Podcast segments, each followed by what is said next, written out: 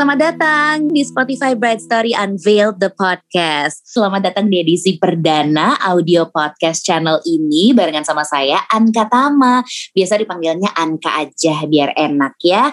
Oke, sebelum uh, kita mulai, uh, saya akan cerita terlebih dahulu tentang Bright Story sendiri yang akan memperkenalkan seri podcast terbarunya, yaitu isinya tuh sebenarnya tentang ngobrol-ngobrol singkat dengan para expert tentang topik-topik seputar kesehatan mental dalam rumah tangga persiapan pernikahan. Mungkin di antara kalian semua lagi ada yang menyiapkan pernikahan, lagi jadi bridezilla, lagi banyak banget pertanyaan yang semoga melalui audio podcast channel ini kalian bisa menemukan jawabannya. Topik kali ini tuh menarik banget loh untuk disimak, terutama untuk kalian calon pengantin yang ingin atau akan melaksanakan pernikahan dengan tata cara adat Jawa. Seperti kita ketahui ya, banyak banget emang rangkaian ritualnya, tradisinya, dan juga filosofi yang mungkin terdapat dalam sebuah rangkaian prosesi pernikahan adat Jawa. Jadi lebih lanjutnya biar kita tahu aja nih serba-serbi dan juga panduan dalam melakukan pernikahan adat Jawa, kita akan langsung bertanya kepada ahlinya. Sudah bersama denganku ada Mbak Mita Hardo yang sudah hadir juga. Hai Mbak Mita. Halo Anka. Hai, sehat Mbak? Sehat. Gimana kabarnya Anka juga? Baik. Ini kita ketemu Baik, virtual dulu ya, ya Mbak. Iya. Iya nih, uh, mengikuti Baiklah. di rumah masing-masing. Benar, karena kan kita juga tahu kalau Mbak Mita ini juga udah pasti mulai sibuk-sibuk juga nih mengurusi pernikahan ke sana ke sini since Mbak Mita sendiri adalah seorang traditional bridal beautician. Jadi kita tahu betul uh, Mbak Mita ini nih udah me, wah udah nggak tahu deh udah ber, udah berapa berapa banyak klien sepanjang karirnya kehitung gak sih Mbak? Kali aja kali aja hitung-hitung itu apa iseng-iseng ngitung gitu. Aduh iya iya nanti kapan-kapan dicoba deh soalnya sekarang itu soalnya dari zaman kalau mama saya itu kan Bu Mami Hardo itu juga iya. udah dari tahun nggak tahu Anka udah lahir belum dari tahun 82 sudah jadi perias pengantin. Wow, berarti enam tahun ya. sebelum aku lahir Mbak Mita. Oh, luar biasa. Betul, aku tuh yeah. udah mendengar iya mendengar nama besar dari um, apa ya Ibu Mami kemudian juga Mbak Mita gitu luar biasa gitu. Apa apa perjalanan perjalanan karirnya kemudian kemudian wah nggak usah ditanya kalau soal portfolionya ya siapa Aduh, aja yang udah di handle. Ya. Oke, okay, Mbak Mita, ini kan walaupun aku nih bukan berasal dari suku Jawa ya Mbak gitu, tapi kan yang namanya melihat, menghadiri pernikahan adat Jawa itu kan penuh banget dengan tradisi menurut aku tuh indah, syarat sama makna dan ya Indonesia banget aja gitu. Ketika mungkin aku aku pernah banget ngajakin temanku yang dari luar negeri pengen lihat seperti apa pernikahan uh, di Indonesia gitu. Kemudian mereka selalu takjub ketika melihat rangkaian pernikahan adat Jawa. Nah ini Mbak Mita mungkin boleh jelasin terlebih dahulu gitu sebelumnya apa sih sebenarnya peran Mbak Mita dalam sebuah prosesi pernikahan mulai dari lamaran, kemudian lanjut apa Mbak ritual pernikahan ya Mbak, kemudian hmm. sampai hari H gitu. Mbak Mita boleh ceritakan di situ Mbak Mita mengambil perannya tuh gimana? Boleh. Terima kasih Anka pertanyaannya. Ya, Jadi biasanya sih uh, secara generally gitu kan saya sebagai putri uh, Ibu Mami Hardo kan saya juga bersama-sama dengan ibu saya Bu Mami Hardo itu uh, nanti biasanya sebagai men PIC itu saya mendapat permintaan atau calon klien yang menghubungi atau calon kliennya itu bisa calon pengantinnya atau kebanyakan juga parents dari calon pengantin biasanya mm -hmm. nanti mereka meminta uh, meminta untuk bisa merias pengantin pada saat acara hari H dan hmm. mendampingi memandu rangkaian upacara adat Jawa. Ah. Nah, ini kalau kita bicara rangkaian upacara adat Jawa itu kan bisa konteksnya bisa panjang sekali ya. Hmm. Ada juga yang lamaran tadi Anka mention tentang lamaran, lamaran Betul. itu mau yang benar-benar lamaran adat Jawa. Hmm. Nah, itu hmm. saya minta dibimbing juga juga ada, tapi memang kalau lamaran mungkin orang sekarang apalagi sekarang ya, orang lebih keep it simple, lebih hmm. secara umum aja nggak terlalu adat banget. Nah, mm -hmm. tapi kalau untuk weddingnya itu kan uh, biasanya menggunakan kalau yang ke kami kan biasanya memang yang menggunakan adat Jawa secara uh, spesifiknya ya. Iya. Nah, itu biasanya mereka ingin mengadakan acara dengan acara adat. Tapi uh-huh. tentunya tidak menutup kemungkinan dengan perkembangan masa ke masa, rangkaian upacara adat pun tuh disesuaikan dengan situasi dan kondisi serta uh-huh. kebutuhannya masing-masing klien. Ada yang keluarganya tuh Jowo banget, misalnya yeah. yang masih komplit, jadi masih harus banget mm. mengadakan acara tuh yang komplit banget bahkan yang lucunya saya tuh sering banget misalnya yang ketemu calon pengantin dia pernah mm. nih pengalaman lucu dia udah dikasih nih sama eyangnya Mbak, eh aku nggak bisa ikut tapi udah ngasih kertas isinya ini acara-acara adat yang harus ada gitu. Wah. Atau, ya, atau ada juga misalnya uh, calon pengantin yang pengen pakai adat Jawa tapi nggak terlalu ngerti sih sebenarnya kita keluarganya juga Jawanya juga Jawa di Jakarta yang nggak mm -hmm. terlalu jauh-jauh banget tapi pengen yeah. pakai acara adat. Nah di situ kan tiap orang pasti kebutuhannya berbeda-beda. Okay. Di sinilah biasanya peran saya dan peran Bu Mami gitu juga uh, dan biasanya saya ya untuk ngobrol-ngobrol awal dengan masing-masing klien itu biasanya mm -hmm. nanti uh, kita saya ajak untuk berbincang-bincang dahulu. Diskusi dulu ya Mbak hmm, ya.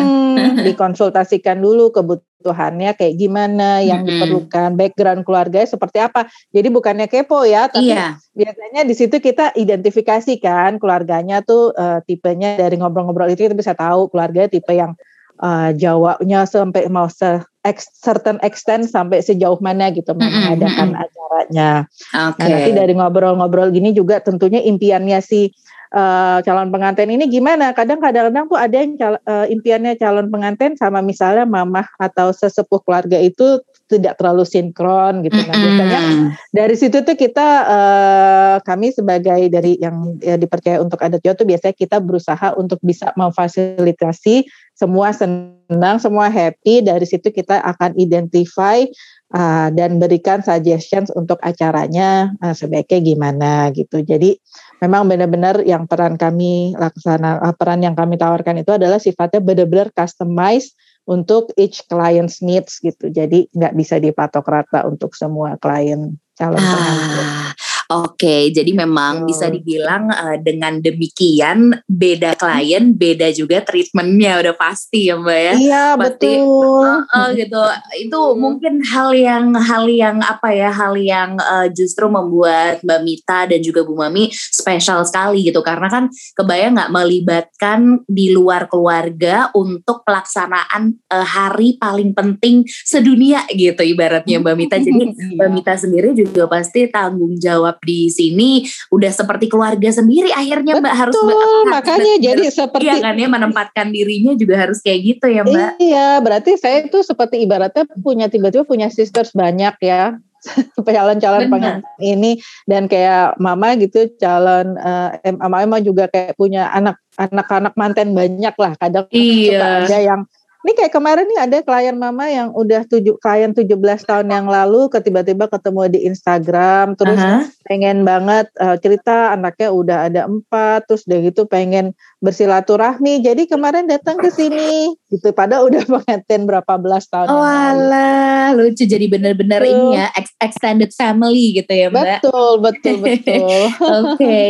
Nah, ini dengan uh, ya kita tahu lah Mbak ya banyak banget gitu pilihan sanggar, vendor, adat Jawa hmm. itu udah wah udah nggak terhitung lah di Jakarta aja udah nggak terhitung apalagi di luar Jakarta. Cuman kalau Anta boleh tanya Mbak Mita gitu gimana sih cara calon pengantin tuh memilih yang tepat untuk kebutuhan mereka? Karena kan ya itu dia tadi berbagai pilihan dihadapkan udah gitu kitanya juga lagi riweh gitu kan ya Mbak. Jadi ya. gimana kalau dari Mbak Mita sendiri punya sarannya seperti apa dalam pemilihan sanggar dan juga vendor adat Jawa gitu? Iya. Oke Anka, jadi kalau eh, menurut saya ya, kalau sekarang itu calon pengantin zaman now itu sebenarnya very blessed dengan banyaknya media informasi. Karena di masa saya um, apa berapa belas tahun yang lalu itu informasi pun juga kita kan masih lebih sebatas ke magazine atau apa internet belum banyak dengan ada kayak sekarang lah kita mau sharing info apa aja kan bisa. Yang paling utama memang kalau pengantin sekarang itu kebanyakan uh, referensinya mereka pasti browsing dari social media, terutama mm -hmm. di Instagram ya itu juga kan banyak banget account-account dari vendornya sendiri maupun yang dari inspirasi wedding. Yeah. Itu, itu biasanya mereka akan lihat dari situ bisa gather information, bisa ada yang screenshotnya banyak banget gitu kan juga banyak ya. Betul, gitu. udah sampai ada folder sendiri mbak di galeri. Iya benar tentang pilihan vendor, pengennya Asik. kayak gimana hasil bener. kreasinya, hasil kreasi dari masing-masing vendor pun tuh juga bisa langsung dilihat di Instagram hmm. itu. Okay. Tapi tapi on the other hand ya karena banyaknya saking banyaknya informasi itu, mungkin hmm. saya ngerti juga kalau calon pengantin sekarang tuh malah jadi overwhelmed banget gitu dengan yeah. banyaknya informasi yang ada gitu. Iya Jadi, betul. Jadi emang lagi-lagi hmm. harus dikembalikan ke calon pengantin um, memilihnya yang yang yeah. wise, kemudian juga memang harus dirembukin betul-betul dengan hmm. pasangan karena lagi-lagi menikah itu kan uh, berdua ya, bukan hanya sendiri. Iya betul. Jadi harus sesuai uh dengan kesepakatan pasangan calon pasangan, nah. pasangan kita, calon suami atau calon istri gitu. Dan juga orang tua, keluarga ya, nah juga itu pemegang juga. peranan penting. Betul juga, sekali. Juga juga banyak banget nih hal yang sebenarnya tidak bisa dinilai dari penambahan pada sosial media aja gitu. Jadi hmm. Mana, eh, masih penting banget personal touch seperti chemistry sama vendorsnya ya, gitu betul. kan. Makanya hmm. harus ada komunikasinya. Terus words of mouth tuh juga masih megang peranan penting iya, betul. dari teman atau keluarga yang telah menggunakan jasa dari vendors. Sejauh ini by far kalau pengalaman kami mm -hmm. uh, dari zaman dahulu sebelum ada pre sosmed sampai sekarang udah banyak sosmed, memang referral dan words of mouth ini masih memegang peran krusial sekali. Benar, Jadi, karena banyak, karena ini karena jasa kali ya Mbak Mita. Hmm, Jadi betul. jasa itu kan memang terasanya sampai hati ketika memang sudah pas, sudah cocok gitu. Jadi biasanya tuh orang tua pasti akan ya itu memberi memberi referensi ke temannya iya. lagi atau ke sanak saudara. Jadi bahkan betul turunan ya Mbak ya bahkan iya. kayak mungkin dari iya anak loh, pertama kalau, sampai anak terakhir. Iya lebih dari gitu itu ya, kan Mbak. kadang kadang kalau Bu Mami malah ada yang mamahnya dirias oleh Bu Mami uh-uh. uh, 27 tahun yang lalu terus setelah uh-uh. itu uh, anak-anaknya dirasa Bu Mami juga itu oh, juga udah banyak yang seperti awal. itu. Iya iya. Nah, Berarti nah, pengantin sekarang Pada uh-uh. sekarang nikahnya juga eh, tepat waktu ya sehingga masih yeah. bisa dapat kesempatan itu. Betul, betul. Itu yeah. itu it's it's precious. Maksudnya uh, wajah ibunya dipegang Bu Mami, anaknya juga yeah. itu kan perasaan yang apa ya? Maksudnya itu itu luar biasa gitu Bu Mami sendiri yeah, juga pasti jadi Mbak Mita juga yang bertemu klien hmm, itu kan betul. apa hubungan hubungan yang sudah lebih dari keluarga mungkin bisa dibilang ya Mbak gitu. Oke, okay, kemudian soal ini nih Mbak Mita, ini kan kita semua tahu yang namanya adat iya. Jawa. Itu kan ada tradisi menghitung hari ya Mbak, tanggal hmm. baik. Nah, hmm. itu tuh aku selalu dengar gitu. Nanti kita tunggu tanggal baiknya berapa, nanti di announce baru nanti kita info biasanya gitu kan. Cuman aku nggak pernah tahu Mbak Mita gimana sih caranya menghitung hari atau tanggal baik yang dimaksud dalam adat Jawa itu. Iya, kalau sistem uh, hari baik, memang kalau mm -hmm. kita mau uh, menggunakan yang kalau lebih spesifik, kalau orang Jawa ya kebanyakan yang menggunakan hari baik itu, hari yeah. baik itu biasanya uh, menggunakan kalendernya berbeda dengan kalender Masehi yang kita gunakan sehari-hari. Okay. Biasanya refer to kalender Jawa. Mm-hmm. Di sini kalau kalender Jawa tuh jumlah hari dalam bulan, nama-nama bulannya kan juga berbeda dengan kalender kita sehari-hari. Yeah. Jadi kalau secara general sih dalam uh, be- dalam masyarakat Jawa ada beberapa bulan yang dipercaya sebagai bulan terbaik untuk mengadakan pernikahan. Oke. Okay. Yaitu uh, yaitu bulan besar, bulan Jumadil akhir, bulan Rejab dan bulan Ruah. Aha. Ini dikatakan di, dipercaya nih oleh masyarakat Jawa jika menikah bulan-bulan tersebut banyak bahagia, banyak rezekinya, mm. pokoknya yang bagus-bagus semua lah itu uh, ah. seperti itu. Oke. Okay. Nah, tapi untuk lebih detailnya biasanya juga ada juga yang menginginkan hitung-hitungan yang lebih detail lagi itu biasanya dilakukan oleh tetua adat yang biasanya hitungnya itu ada formula khusus berdasarkan hari, tanggal lahir calon pengantin dan sebagainya. Nah, saya juga mau ngasih tips nih kalau buat pengantin-pengantin yang masih uh, mengadakan acaranya direncanakan dengan hari baik, bulan baik ya. Terutama mm-hmm. yang tadi saya sebut yang bulan besar, bulan Jumadil akhir, bulan Raja Ruah itu, itu alangkah baiknya jangan mepet-mepet kalau mau booking gitu karena kan pasti itu uh, diserbu ya mbak iya betul biasanya dari tahun ke tahun itu bulan-bulan yang paling cepet gitu iya. uh, apa uh, paling cepat uh, filled up-nya iya, ya. Iya. Jadi jadi ya seperti itu sih. Oke, okay, baik. Jadi ini juga uh, halo para Brazila di luar sana. Jangan iya. lupa ya untuk bulan-bulan iya. baik tersebut apabila terutamanya kalau memang menggunakan ada Jawa karena itu lumayan hal yang menjadi perhatian ya, terutama Betul. ketika memilih tanggal tuh. Iya. Nah, ini Mbak, ini nah. kan ada beberapa temanku yang juga sebelum menikah tuh menjalankan ritual pingitan.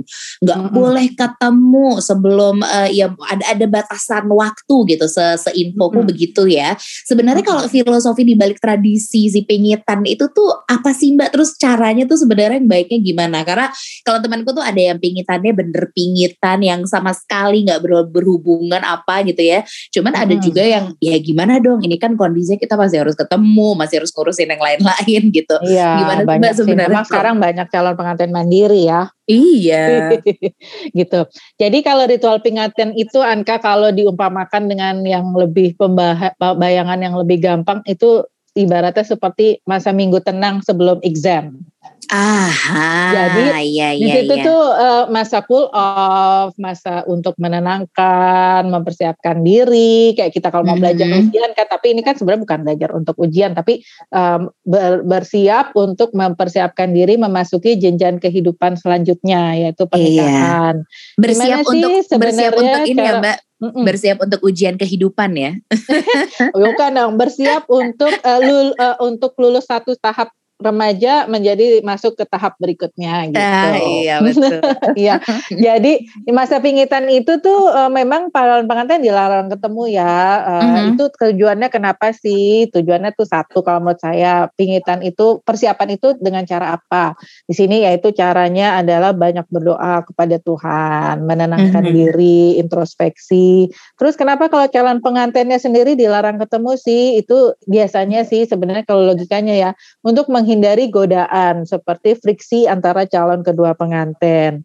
Kadang um. kan namanya kalau orang Western mengenalnya dengan cold feet ya. Jadi yeah. Iya. uh, jadi kalau kita ketemu mungkin malah jadi diskus apa yang nggak penting, terus panik-panik mm-hmm. sendiri. Jadi mungkin kalau kita agak membatasi uh, pertemu, nggak ketemu, membatasi kontak itu adalah minimize kontak itu adalah supaya uh, menghindari goda-godaan seperti itu. Oh, Dan kalau okay. saya pribadi ya, itu di masa pengingitan itu kan juga built-in rasanya kangen ya kan sama. Uh, uh. Jadi pastinya kangen, nggak sabar menghitung hari. Jadi nanti kalau akan ketemu akan senang sekali gitu. Senang Jadi sekali, itu, mana pasangannya iya. ganteng banget, cantik banget hari hari Jadi makin cinta gitu kan ya. Iya betul. Nah tadi Anka okay. sempat mention untuk periode. Periode iya. pingitan ini memang kalau klasiknya zaman dulu adalah satu bulan Jawa. Satu bulan betul. Jawa itu 35 hari. Dan okay. zaman dulu tuh benar-benar tidak boleh keluar rumah. Wow. Namun kan dengan perkembangan zaman sekarang kan pengantin itu harus ada komitmen pekerjaan, iya. bahkan working woman ya. Jadi mm-hmm. intinya ya sekarang sih intinya kita tetap melaksanakan secara umum tapi tetap beraktivitas di luar rumah. Oke, kayak kalau saya dulu boleh kerja tapi pulang kerja langsung pulang, nggak ah. hangat sana hangat sini. Jadi iya. benar-benar uh, melaksanakan tanggung jawabnya aja. Dan uh, dan sering kali ini kalau zaman sekarang biasanya sih tetap tidak ketemu ya dalam saat, uh, waktu pingitan ini. Mm-hmm. Nah, mhm. tapi kalau untuk mengenai periode 35 hari itu zaman sekarang tuh sering banget dinego oleh calon pengantin. Seminggu dan, aja. dan emang tidak menutup mata ya, zaman sekarang ini juga nggak mungkin untuk satu bulan karena kan ada beberapa banyak hal yang masih membutuhkan persiapan sama-sama. Betul. Ada mesti yang paling utama misalnya mesti ke KUA atau urusan administrasi atau apa kan banyak yang masih harus iya. sama-sama. Betul Jadi, betul. Biasanya ya itu yang non negotiable sih kalau emang mau melaksanakan tradisi pingitan itu biasanya kita selalu bilang sama calon pengantin, oke okay, jangan dilanggar lagi ya satu minggu Jawa yaitu lima hari loh, malah kalau lebih ah, sedikit daripada tuh. seven days. iya, bahkan nggak gitu. sampai seminggu kok bisa iya, lah diikuti bisa. ya Mbak ya. Betul. oke, okay, lalu ini ada satu hal lagi aku juga penasaran banget soal puasa mutih. Nah itu puasa mutih itu sebenarnya gimana sih Mbak? Ya, puasa muti itu sebenarnya lebih banyak terkenal ya di dalam masyarakat kejawen itu sebagai salah satu bentuk puasa karena puasa tidak hanya mutih ini. Nah, puasa muti itu ke dia tuh intinya tuh artinya adalah berpuasa atau berpantang makan dan minum apa saja kecuali hanya boleh yang dimakan itu hanya nasi putih dan air putih. Nah, ini uh, jadi kan ada tuh Pak calon pengantin saya waktu itu pernah mau nyoba putih tapi dia, ya aku mau minum susu mbak kan putih. Nah itu nggak bisa karena kalau artinya itu adalah benar-benar nasi putih dan air putih bukan sesuatu yang berwarna putih ya, tapi emang hanya nasi putih dan air putih. Ini uh, dipercaya sebagai upaya untuk menetralisir energi negatif di dalam tubuh. Uh, memang sih kalau untuk uh, manfaat dari puasa itu sendiri uh, itu adalah untuk uh, mengistirahatkan organ-organ pencernaan, tapi ini kan manfaat dari semua puasa. Jadi dan intinya juga kalau secara spiritual kalau kita seseorang berpuasa dengan ikhlas maka uh, kita akan sama dengan membersihkan tubuh dan fisik kita dari segala macam hal-hal yang uh, buruk yang kurang baik. Jadi walau masih ada beberapa calon pengantin saya mengadakan uh, puasa mutih itu memang uh, lebih nggak banyak ya karena itu kan cukup berat dan godaannya juga uh, lebih berat karena bayangin aja kan kalau makannya hanya nasi putih dan air putih. Jadi karena ini biasanya kita kalau ada yang nanya mbak aku perlu mutih nggak? Nah kalau memang kita tahu tidak ada dalam uh, kondisi apa keluarganya yang emang dan dia belum biasa belum pernah melaksanakan untuk mutih itu biasanya kami lebih sarankan uh, puasa aja secara umum tapi bisa diganti misalnya dengan puasa Senin Kamis gitu gitu. Oke, lalu kemudian iya. setelah pingitan itu kemudian masuk ke prosesi siraman midodareni. Aduh, ini tuh menurutku adalah salah satu uh, apa ya adat istiadat yang benar-benar indah banget gitu dengan segala uh, apa makna di dalamnya. Karena kan aku sempat nanya-nanya juga, aku kan MC juga ya Mbak Mita. Jadi aku, aku sangat penasaran sama setiap proses-proses uh, dari ya rangkaian adat gitu. Jadi aku tahu oh ini tuh maknanya ini, tapi aku pengen denger banget dari Mbak Mita langsung nih yang udah hmm. wah udah ahli banget deh gitu untuk perihal proses siraman midodari ini. Boleh mungkin diceritakan ke teman-teman yang lain juga nih Mbak. Itu tuh sebenarnya ya. apa aja sih yang dilakukan di momen itu gitu atau adakah adakah uh, dua prosesi atau prosesi-prosesi lainnya gitu selain ritual mm -hmm. uh, pernikahan yang tadi Anka udah sebutkan yang si siraman dan juga midodare ini Mbak Mita? Kalau di adat Jawa sih memang uh, sebelum hari H itu pri acara pri hari H itu ada uh, apa uh, siraman dan midodareni ini. Mm-hmm. Siraman itu biasanya kita itu secara garis besar siraman itu maknanya um, dilakukan itu adalah kan calon pengantin disirami, dimandiin gitu mm-hmm. kan hanya apa sih sebenarnya kenapa sih mandi-mandi? Nah itu sebenarnya bukan itu tapi yang lebih dalam lagi kalau kita lihat maknanya di situ tuh nanti ada uh, rangkaian acaranya kan adalah di mana si calon pengantin mendapat kesempatan di situ dia akan mohon blessings dari orang tuanya. Betul. Akan menyampaikan ungkapan kata hatinya, menyampaikan rasa terima kasihnya kepada orang tua, permintaan maafnya atas segala kehilafan yang pernah dilaksanakan dan juga uh, untuk uh, mohon doa restu untuk menikah. Di situ biasanya dilaksanakan di prosesi sungkeman. Oke. Okay. Nanti baru setelah itu ada siraman. Siraman itu sebenarnya simbol dari membersihkan diri dari hal-hal yang mungkin tidak kurang baik dari diri calon pengantin. Karena ya itu mau menyambut hari uh, baru itu kan keesokan iya. harinya yeah. saat pernikahan. Di situ juga yang nyiramin itu biasanya kan para pini sepuh yeah. itu iya. berarti tetua-tetua yang sudah yang uh, sudah mantu, yang uh, kenapa yang yang sudah mantu, yang uh, kehidupannya bisa menjadi uh, suri teladan gitu. Mm -hmm. Karena biasanya itu sambil disiramin, angka bukan cuma disiramin doang, biasanya mm -hmm. kayak yang nyiramin tuh nanti yang aduh uh, tante doakan ya. Nanti kamu moga-moga ini moga-moga itu. Biasanya ah, sambil terkandung doa dan nasihat di situ ya, betul ya, di situ ada okay. ada ada pesan. Di situ juga dulu hmm. pernah saya ada juga terharu juga dengan ada calon pengantin yang saya renungkan juga saya walaupun udah sering kali tapi selalu mendapat pelajaran baru emang setuju mbak Mita. Aku pun karena gitu.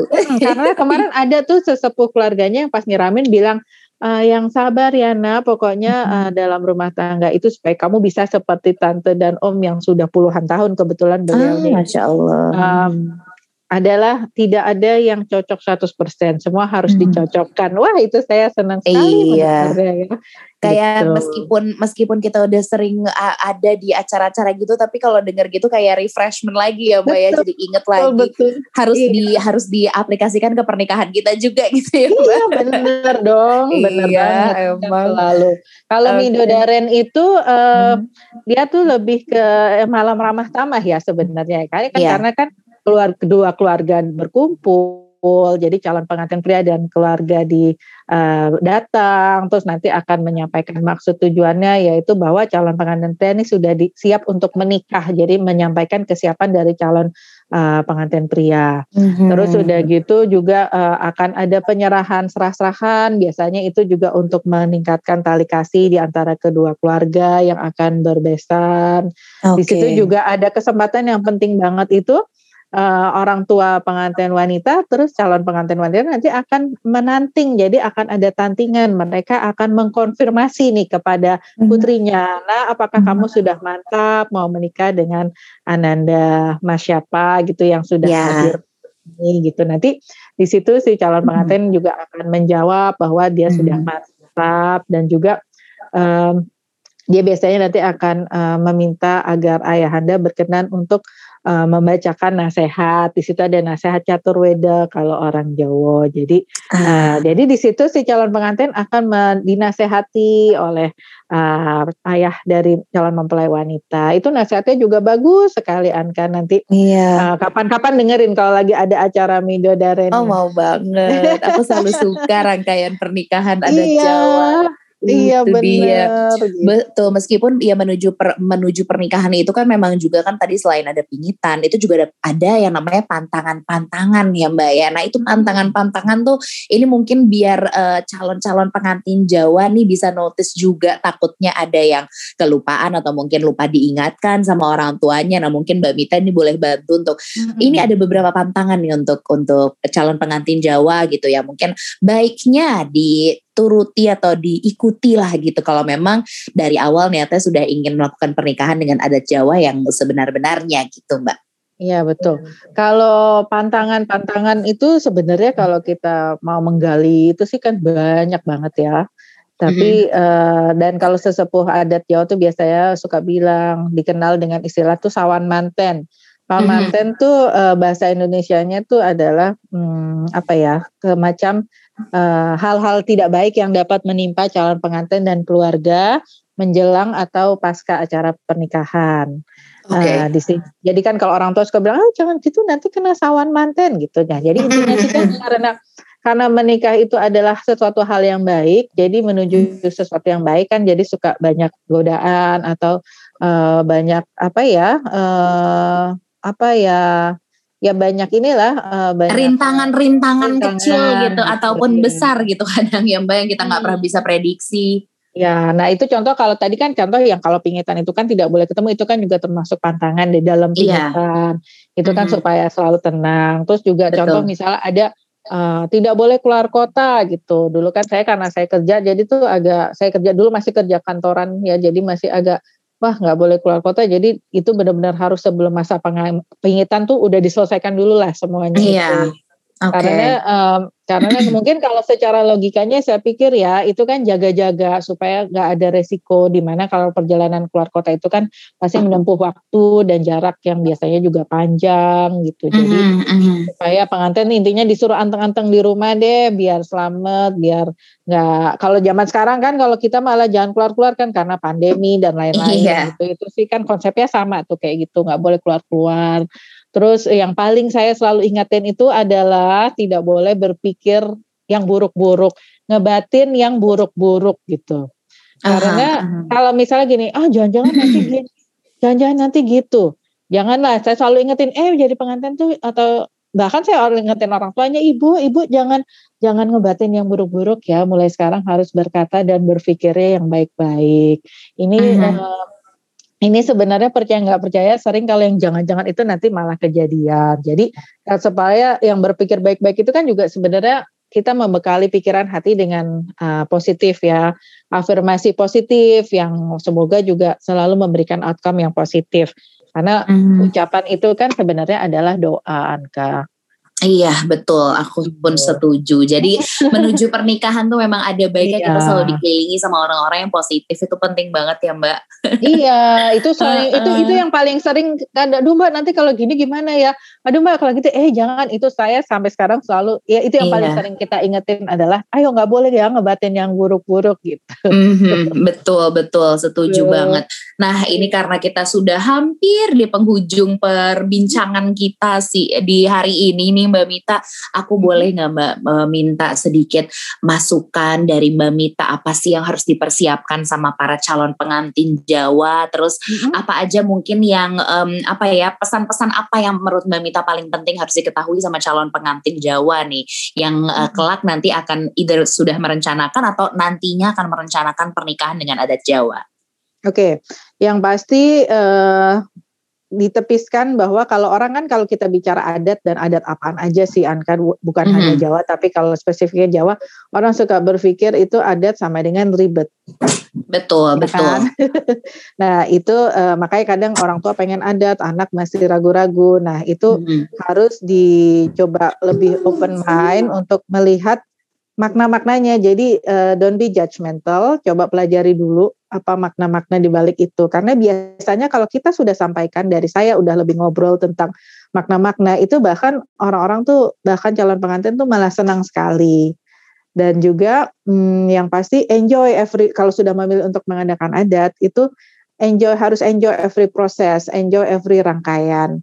Karena segala sesuatunya yang diatur secara adat itu adalah untuk tujuannya untuk kebaikan calon pengantinnya sendiri, bukan untuk saya, bukan untuk siapa vendor lain, bukan untuk uh, acaranya, tapi untuk kebaikan calon pengantinnya dan juga kehidupan mereka setelah life after the wedding party lah intinya. Ah, Karena jadi semua harus Hmm, semua rangkaian adat itu menggambarkan harapan bagi calon pengantin. Semuanya harapan yang baik untuk pernikahannya supaya uh, baik, uh, apa uh, mempunyai keturunan yang baik sampai uh, pokoknya baik deh selama-lamanya gitu. Bahkan segala larangan-larangannya pun itu yang tadi kita bahas pantangan dan pingitan itu adalah Tujuannya untuk kebaikannya baik. pengantin, untuk kebaikannya pengantin bukan Betul. untuk orang lain. Gitu. Iya, aduh ini Terus menarik sekali, indah hmm. banget juga semua tata cara, semua makna yang tersirat di yang namanya prosesi pernikahan adat Jawa. Ini sepertinya sudah clear semua. Kita udah ngebahas banyak banget soal pernikahan adat Jawa. Mbak Mita, thank you banget untuk waktunya ya Mbak ya. Uh, semoga nanti kita bisa ngobrol-ngobrol lagi. Bahkan mungkin aku bisa ketemu langsung untuk melihat proses pernikahan Amin. adat Jawa seperti iya yang tadi Mbak Mita ceritakan. Iya. Terima kasih banyak ya Mbak Mita for the session. Sehat-sehat semuanya dan sekali lagi stay healthy. Stay healthy tuh Mbak. Thank you banget sekali lagi. Saya Anka Tama pamit undur diri. Sampai jumpa di podcast berikutnya. Thank you. Bye-bye.